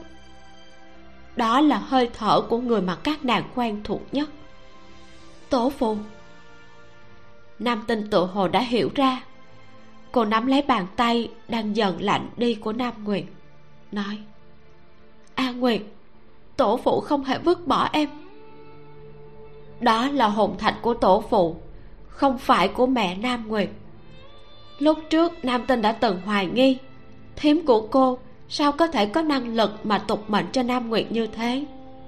Chân chính dùng tính mạng mười kiếp tục mệnh cho nam nguyệt là tổ phụ. Cho dù cô giết được cát hồng, cởi bỏ tử trận cho nam gia, thì trong vòng mười kiếp nữa, tổ phụ cũng không thể chuyển kiếp. Khi nam thị nhất tộc không thể tránh khỏi thiên kiếp, tổ phụ vẫn hao hết sức lực bảo hộ các nàng thậm chí, vì để cháu gái nhỏ hoàn toàn rời bỏ gánh nặng mà nàng không muốn đeo trên lưng, đã lựa chọn lừa gạt nàng. Nam nguyệt thất thần nhìn, hiểu được khổ tâm của tổ phụ, nước mắt lại trào ra, lại hối hận. Hối hận vì đã ghi hận tổ phụ nhiều năm như vậy. Hối hận đã không cùng a tỷ đeo trên lưng sứ mệnh của gia tộc. Nhưng mà hết thảy đều không thể quay lại nữa. Cô nhìn nam tinh, nhẹ giọng. A tỷ tỷ phải cẩn thận. Cô tự biết thời gian không còn nhiều. Đôi mắt vẫn đục, tìm đến triệu kỳ vẫn đang quỳ gối bên giường trước sau không rời. Chậm rãi duỗi tay về phía anh, chạm vào mặt anh, thanh âm càng suy yếu em phải đi. Giấu anh nhiều như vậy. Em xin lỗi. Còn có rất nhiều lời muốn nói, nhưng đã không còn thời gian. Tay lặng yên rơi xuống. Hết thảy đều mất đi ý nghĩa. Triệu kỳ ngơ ngẩn. Không thể tin cô gái ngày hôm qua còn cười với anh. Cứ như vậy mà đi. Nam tinh nhìn a nguyệt nước mắt nhịn hồi lâu rốt cuộc cũng lăn xuống. A nguyệt thân nhân duy nhất của cô trên cõi đời này cũng đã chết. Từ nay về sau, nam gia cũng chỉ còn lại một mình cô. Dù cho mấy trăm năm các cô không gặp nhau, dù cho gặp lại rồi lập tức chia xa, nhưng ít nhất trên đời còn có một người thân. Cô có thể nghĩ về người kia, tâm niệm, nhớ mong ít nhất có thể thỉnh thoảng hỏi thăm tin tức. Biết được người kia sống mạnh khỏe là đủ. Nhưng a nguyệt đã chết. Em gái duy nhất của cô đã chết. Từ nay về sau, không còn ai gọi cô là a tỷ nữa. Thi thể của nam nguyệt còn ở bệnh viện.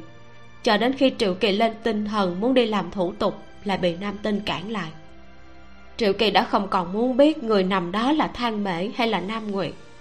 Anh chỉ biết cô gái anh yêu đã chết mà anh ngay cả hung thủ là ai cũng không biết. Không phải cô đã nói cô ấy phiêu bạc đã lâu sao? Tôi muốn cho cô ấy xuống mộ bi an. Nam tinh lắc đầu. Tên a nguyệt chết không thể tiết lộ ra ngoài. Tôi muốn cho cậu phong tỏa tên a nguyệt chết nói với bên ngoài là cậu đưa cô ấy ra nước ngoài chữa bệnh triệu kỳ khàn giọng hỏi.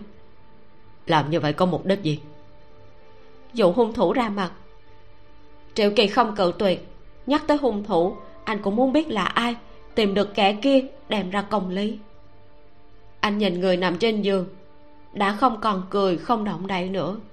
Hai mắt lại trào ra nước mắt. Anh hít một hơi thật sâu. Một lần nữa bình phục nỗi lòng lại mới nói cô ấy rõ ràng muốn nhận lại người chị là cô. Tại sao vẫn luôn giấu giếm như thế? Nam tinh trầm mặt hồi lâu nói nó sợ nói với cậu rồi cậu sẽ bỏ nó.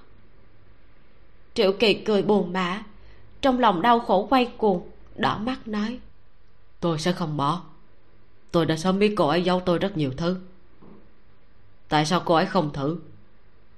Cô ấy rõ ràng sống không vui vẻ nhưng sao cô ấy cứ nhất quyết không nói ra là vì anh làm còn chưa đủ, cho nên cô ngay cả dũng khí nói ra cũng không có sao. Triệu kỳ nghĩ đến đủ chuyện đã qua của hai người, lại không có cơ hội nói với cô.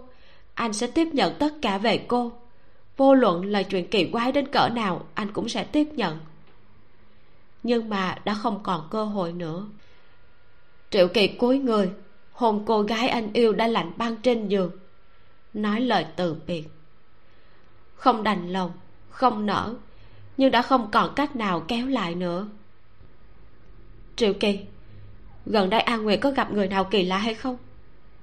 Không. Một người cũng không? Người lạ thì sao? Không có. Cô ấy rất ít khi ra cửa. Gần đây vẫn luôn ở nhà. Triệu kỳ bình tĩnh nhìn nam tinh nói cô muốn biết chuyện gì? Tôi đều sẽ nói với cô. Sau này cô cần tôi giúp gì tôi nhất định sẽ nói nam tinh tiểu thư, tôi xin lỗi về những gì đã nói với cô trước đây. Nam tinh không để những chuyện đó trong lòng. Chỉ là lúc này thoạt nhìn, triệu kỳ thật sự là người sẽ tiếp nhận tất cả những gì về a nguyệt. Đáng tiếc, a nguyệt sẽ không biết, thì ra, cô thật sự có thể gặp được người có thể tiếp nhận tất cả về mình, lại yêu mình. Tôi muốn lấy lại cây bút chu sa kia của a nguyệt. Triệu kỳ nói, bút chỉ còn lại có nửa cây cô ấy bảo tôi đem bút đi chôn. Nhưng tối hôm qua, tôi muốn dùng bút đi tìm tung tích của cô ấy. Lại phát hiện nó cũng mất tích. Sau đó khi tìm được a mễ trong tay cô ấy chỉ nắm nửa cây, nửa còn lại không biết đi đâu. Triệu kỳ lấy đoạn bút gãy ra từ trong đống di vật của thang mễ đưa cho nam tinh. Nam tinh nhận đoạn bút, nhìn kỹ mặt vỡ, cũng không chỉnh tề, như là bị người bẻ gãy. Cô cầm đoạn bút, lại nhìn nam nguyệt đi qua, khẽ vuốt tóc cô ấy, gằn từng chữ. A nguyệt, a tỷ sẽ tìm được hung thủ, báo thù cho em, cho toàn bộ nam gia. Cởi bỏ tử trận là có thể cho người nam gia chuyển thế. Chỉ có một mình tổ phụ, mười kiếp không thể chuyển kiếp. Tổ phụ đem mệnh của người toàn tộc cho cô, nhưng ông không muốn từ bỏ một đứa cháu gái khác vì thế dùng mười kiếp của mình tục mạng cho cháu gái nhỏ mà ông yêu thương. Để an nguyệt cuối cùng biết tổ phụ cũng không vứt bỏ cô. Có lẽ đối với cô ấy mà nói cũng là một chuyện khổ sở. Nam tinh thu hồi suy nghĩ nói tôi muốn mang cây bút đi. Được. Bây giờ tôi đi sắp xếp phong tỏa tin âm ấy chết. Nói với bên ngoài tôi đưa cô ấy ra nước ngoài chữa bệnh. Cảm ơn cậu tôi không biết hung thủ có thể tìm tới cậu hay không, cho nên cậu nhất định cũng phải cẩn thận. Tôi không muốn người a nguyệt yêu sẽ bị thương. Nghe thấy chữ người yêu, biểu tình của triệu kỳ lại có chút hoảng hốt. Anh thấy nam tinh đã xoay người muốn đi, liền gọi, a tỷ, chị cũng phải cẩn thận. Nam tinh ngẩn người, nhẹ nhàng gật đầu, cầm đoạn bút gãy rời khỏi nơi này. Nếu không đi nhanh, nước mắt lại sẽ rơi xuống khi nam tinh gửi tin nhắn, nó đã ngồi trên chuyến bay về thượng hải. Khâu từ vẫn còn đang canh giữ lê viện ở bệnh viện. Anh nhận được tin nhắn xong, có chút bất an. Bởi vì nam tinh trở về quá nhanh, hơn nữa không nhắc đến nam nguyệt. Chuyện này không bình thường. Chờ sau khi lâm mạc tới bệnh viện, anh liền đến sân bay đón nam tinh. Đợi hơn hai tiếng, nghe thấy chuyến bay nam tinh ngồi hạ cánh, lại đợi thật lâu mới thấy nam tinh đi ra ánh mắt đầu tiên thấy nam tinh, lòng của khâu từ càng trầm. Sắc mặt nam tinh không tốt, biểu tình cũng rất xấu, cả người lại có chút mất hồn. Anh bước nhanh xuyên qua đám đông, gọi cô một tiếng nam tinh, rồi cầm lấy tay cô. Nam tinh chậm rãi ngẩng đầu ngẩn ngơ nhìn anh. Tâm tình vốn dĩ tự cho là đã bình phục, sau khi nhìn thấy người có thể dựa dẫm lại quay cuồng. Cũng may khâu từ cái gì cũng không hỏi, chỉ nắm tay cô dẫn ra ngoài. Cô nhìn bóng lưng anh, lại càng khó chịu. Trường không đã chết, a nguyệt đã chết, một đám người quen đều lần lượt chết đi. Phải khâu từ có thể có chuyện gì hay không? Nếu anh cũng vì cô mà xảy ra chuyện. Trở lại khách sạn, khâu từ thả ba lô của cô xuống, thấy cô ngốc ngốc trầm mặt ngồi ở mép giường. Anh đi qua, nói em ngủ một giấc đi, đừng nghĩ gì cả. Nam tinh nãy giờ vẫn trầm mặt, rốt cuộc mở miệng nói. Chúng ta chia tay đi. Không tự sững sờ. Em nhìn tôi, rồi hãy nói những lời đó. Nam tinh trầm mặt một hồi, ngẩng đầu nhìn anh. Lời còn chưa nói ra, đã bị anh nâng mặt, bịt miệng. Nụ hôn dài nồng cháy, làm cho cô không nói được gì càng hôn sâu, càng làm cô hiểu ra, anh căn bản sẽ không rời đi. Muốn đi thì đã sớm rời đi rồi. Trước kia không đi, bây giờ sẽ càng không đi. Đây là câu trả lời anh dành cho cô. Chia tay ư? Trừ phi cô không yêu, nếu không thì không thể nào. Khâu tự cảm thấy gò má hơi lạnh. Vậy mà lại là nước mắt của nam tinh cô gái kiên cường như cô, khổ sở bao nhiêu mới có thể rơi lệ? A nguyệt chết rồi. Nam tinh ngạn ngào, nói ra bốn chữ trầm trọng bi thiết này. Mới phát hiện bản thân mình căn bản không quên được việc nam nguyệt chết đi. Cô ở trên máy bay, muốn giống như trước kia, dùng giấc ngủ để giảm bớt thống khổ trong lòng. Nhưng biện pháp vẫn luôn dùng rất được này, lại không hữu dụng nữa cô vẫn cứ nhìn ra ngoài cửa sổ, suy nghĩ rất nhiều, không thể ngủ được. Khâu từ biết cô thống khổ. Lúc trước chỉ mới cùng nam nguyệt phân rõ giới hạn, đã khiến cho cô vô cùng khổ sở.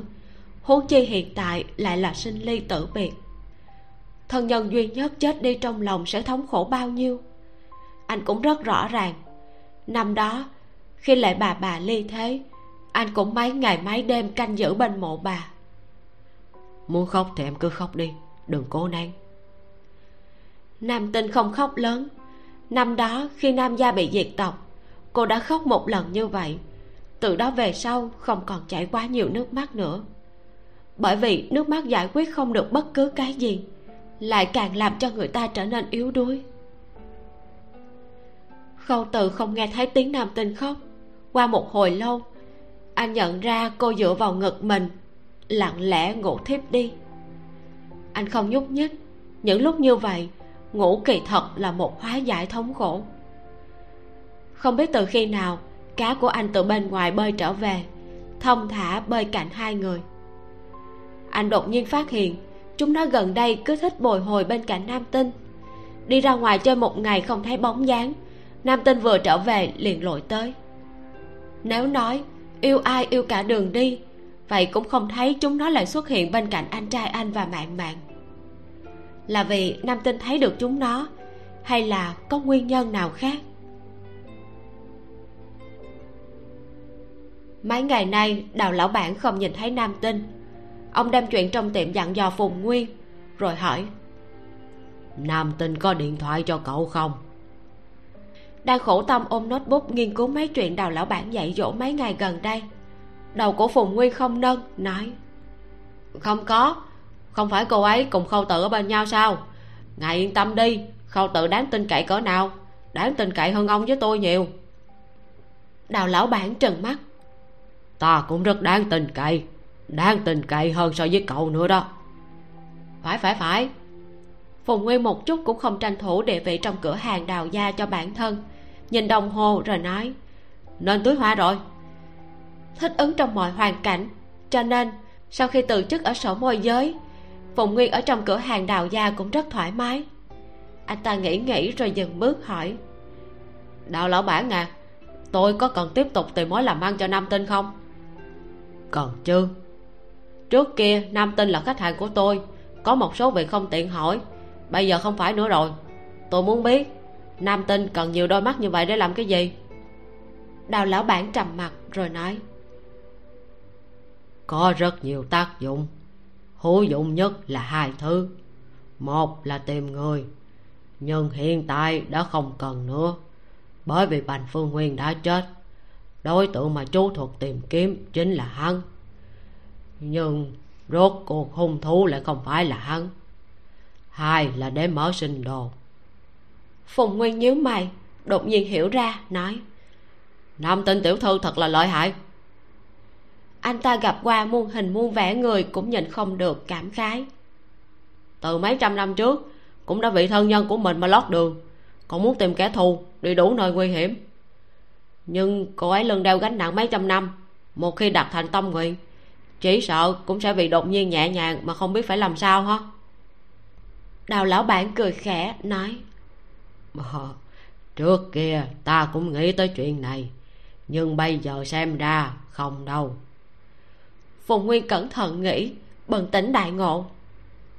À bởi vì bên cạnh nam tiểu thư có khâu từ. Sống như người bình thường mới là điều nam tinh muốn nhất đi. Chỉ là phùng nguyên lại nghĩ đến một vấn đề.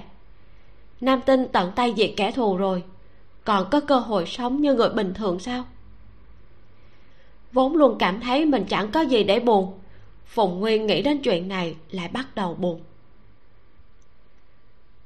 màn đêm buông xuống, vừa đến thời gian cơm chiều, nam tinh liền tỉnh. Bị đói mà tỉnh. Hai người không đi ra ngoài. Khâu từ gọi khách sạn đưa đồ ăn tới. Nhìn nam tinh ăn. Từng ngụm từng ngụm, như là đang cưỡng ép bản thân ăn nhiều một chút. Anh giữ chặt cổ tay cô, nói, ăn chậm một chút, đừng để bị ngạn nam tinh hơi thả chậm tốc độ, nhưng lát sau tốc độ lại tăng lên khâu từ không cản cô nữa. Cô đang rất nỗ lực mà nhét đồ ăn vào dạ dày. Như vậy mới có thể khôi phục tinh thần. Tình huống hiện tại không cho phép cô có sai lầm gì. Anh lại đi đổ một chén nước đặt lên bàn. Nam tinh không làm mình ngẹn nhưng nhét một ngụm cuối cùng dạ dày lộn lên. Thiếu chút nữa là phun ra. Cô vội vàng uống nước mới cảm thấy dễ chịu. Lát nữa em muốn uống sữa bò. Được khâu từ thấy khí sắc của cô tốt hơn, liền hỏi. Còn muốn ăn gì nữa không? Nam tinh nghĩ một chút rồi nói. Muốn muốn ăn đồ ăn của anh làm. Sau này, khâu từ, chúng ta cùng nhau tìm ra cát hồng, cởi bỏ tử trận cho nam gia. Sau đó tìm một nơi thật an tĩnh, sống cả đời đi. Khâu từ nhìn nam tinh bình tĩnh nói ra những lời này, trịnh trọng gật đầu. Được em muốn làm gì, tôi đều sẽ làm cùng em. Nam tinh thở phào, đem khổ sở tạm thời ép hết xuống đáy lòng. Hiện giờ không phải là lúc mềm yếu. Cô nói, trước khi chết, a nguyệt nói với em, các hồng đi tìm nó, muốn hỏi cách giết em. Em nghĩ, các hồng có khả năng cho rằng em cũng giống như bành phương nguyên, bất tử bất diệt. Nhưng em có thể giết bành phương nguyên thì ở trong mắt lão ta em tất nhiên cũng có nhược điểm trí mạng. Cho nên lão ta bức thiết muốn biết nếu không lão ta sẽ bị em giết chết. Khâu tự cân nhắc một chút nói lần trước lão ta cho nổ tung phần mộ không biết tôi có thể đưa em ra ngoài. Cho nên mới cho rằng dùng biện pháp bình thường không giết được em. Ừ lúc ở thang máy cũng vậy lão ta không đoán được là em có thể thoát khỏi đó. Em cùng an nguyệt chỉ được tục mệnh thôi không phải trường sinh giống như lão ta bọn em cũng bị ngoại lực tác động mà chết đi như người bình thường. Căn bản không cần cách gì đặc biệt hết, nhưng các hồng không biết. Khâu từ nghe nam tinh nói, hiện giờ anh đã biết bí mật này. Nam tinh là tín nhiệm anh cỡ nào mới có thể đem bí mật sinh tử nói với anh? Nếu các hồng tìm được anh, ép hỏi nhược điểm trí mạng của nam tinh, anh cũng sẽ giống như nam nguyệt bảo vệ cho bí mật này. Có lẽ các hồng cũng không biết em thật sự có thể giết chết lão ta. Nhưng phương pháp không phải giống như giết chết bành phương nguyên.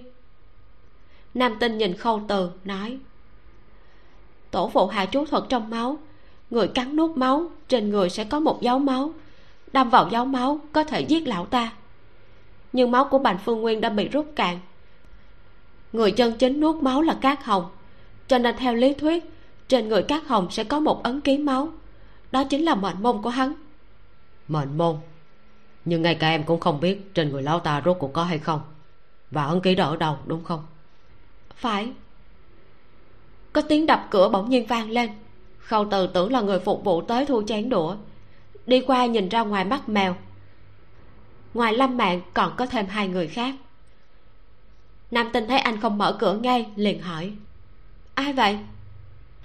Là mạng mạng còn có kiều lãng còn thêm một người nữa là anh trai của kiều lãng. Là luật sư riêng của anh trai tôi. Kiều lãng? Nam tinh nhớ ra đó là cháu của kiều lão tiên sinh. Anh ta là bác sĩ riêng của lê viễn. Khâu từ mở cửa.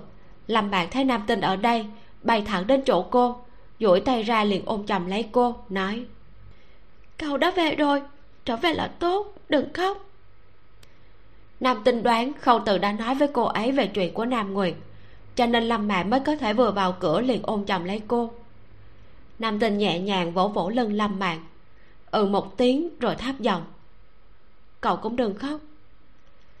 Lâm mạn kiên cường cười, đôi mắt hơi ướt, đứng dậy nói, đều không khóc. Khâu từ nhìn hai người ngoài cửa khẽ gật đầu kiều lãng mở miệng nói trước, khâu tiên sinh có một số việc chúng tôi muốn thương lượng với anh. Vị này chắc anh cũng biết là anh trai tôi là luật sư của lê tiên sinh kiều an.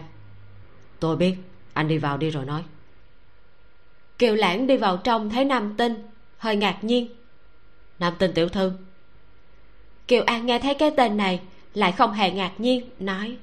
Thì ra đây chính là nam tinh tiểu thư. Nam tinh hỏi anh biết tôi sao kiều an vô cùng chuyên nghiệp mà cười. Nhìn lâm mạng thấy không có ý muốn ngăn cản liền nói. Lâm tiểu thư đã từng để tôi dùng tên của cô và khâu tiên sinh mua một căn biệt thự cho nên xem như gián tiếp biết. Nam tinh ngẩn người. Mạng mạng. Cô nhìn về phía khâu từ khâu từ lắc đầu anh cũng không hề biết chuyện này. Nam tinh bỗng nhiên nhớ ra lâm mạng từng đưa cô đi xem biệt thự lúc ấy rõ ràng đã chọn xong ra ngoài còn hỏi cô có thích căn bên cạnh hay không. Cô nói thích, không ngờ lúc ấy lâm mạng lại có tâm ý như vậy. Lâm mạng cười cười, đúng vậy, cô đã sớm nghĩ xong. Sau này bọn họ đều kết hôn, sau đó làm hàng xóm.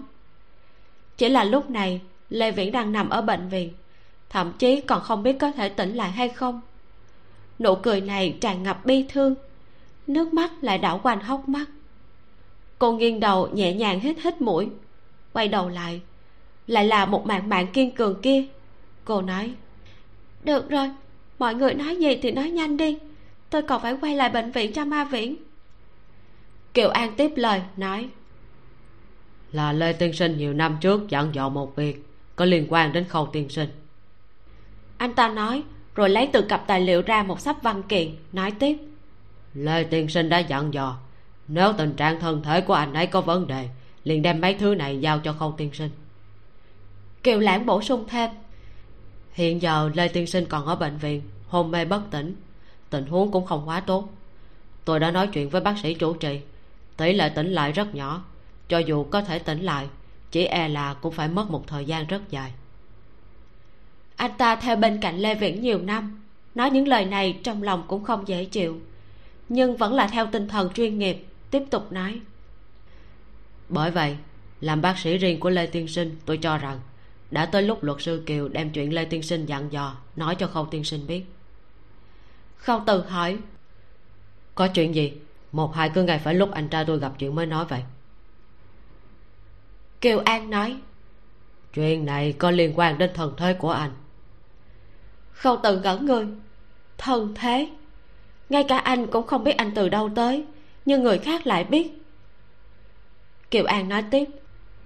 Chính xác là thân thế của anh và lê tiên sinh. Anh trai tôi và tôi. Khâu từ càng bất ngờ. Kiều an nói tiếp.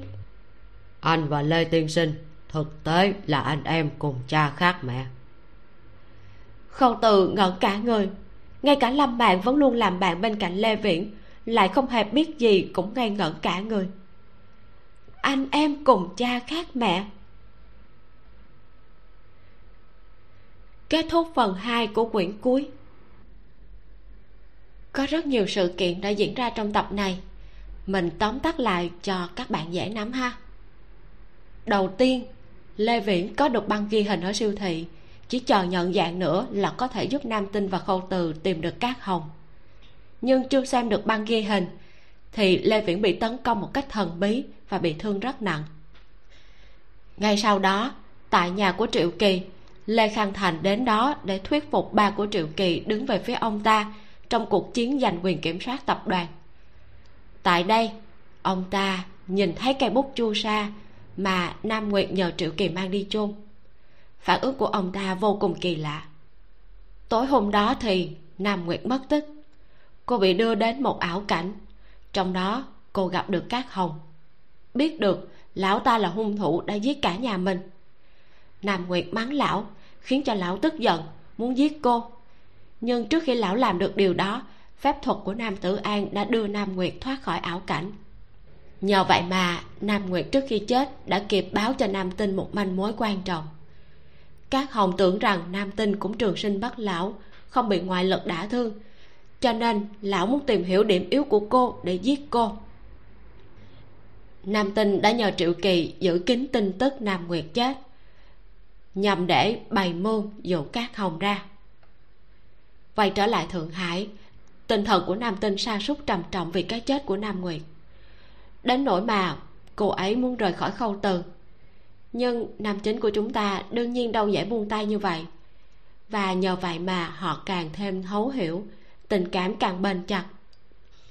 Đúng lúc này, khâu từ biết được một sự thật. Anh chính là em cùng cha khác mẹ với lê viễn. À tóm lại, toàn bộ tập này là như vậy. Đến đây thì chắc là các bạn đã đoán được các hồng đang ở trong thân xác của ai rồi ha. Trước khi lê viễn bị tấn công ở khách sạn, lão ta đã xuất hiện ở đó. Lão ta phát hiện ra nam nguyệt nhờ vào bút chu sa nhìn thấy ở nhà triệu kỳ. Còn có chi tiết khi triệu kỳ hỏi về người bạn đã giúp anh lấy thân phận thạch bắc lâu, thì lão ta đã nghĩ tới trường không đã chết kia. Chúng ta thì đã biết các hồng là ai, nhưng nam tinh và khâu từ thì chưa biết. Làm sao hai người họ có thể xác định được thân phận của lão đây? Các hồng đã đoạt xác của lê khang thành như thế nào? Vì sao khâu từ lại là em trai của lê viễn. Và quan trọng nhất là, nam tinh và khâu từ sẽ xử các hồng như thế nào đây? Mời các bạn đón nghe tập cuối cùng để biết ha. Có rất nhiều sự kiện sẽ diễn ra, cho nên tập cuối cùng sẽ là tập dài nhất của bộ truyện. Còn bây giờ thì tạm biệt các bạn nhé. Cảm ơn các bạn đã chịu khó chờ đợi mình. Mình là vi miu. Xin chào và hẹn gặp lại các bạn trong tập cuối cùng diễn biến gì tiếp theo sẽ xảy ra đây? Và các bạn đón nghe. Đừng quên đăng ký kênh, bật thông báo để được đón nghe sớm nhất. Còn nếu các bạn thấy hay, thì hãy chia sẻ và donate ủng hộ để có kinh phí duy trì việc đọc. Thông tin donate thì có để ở dưới phần miêu tả. Xin cảm ơn các bạn rất nhiều.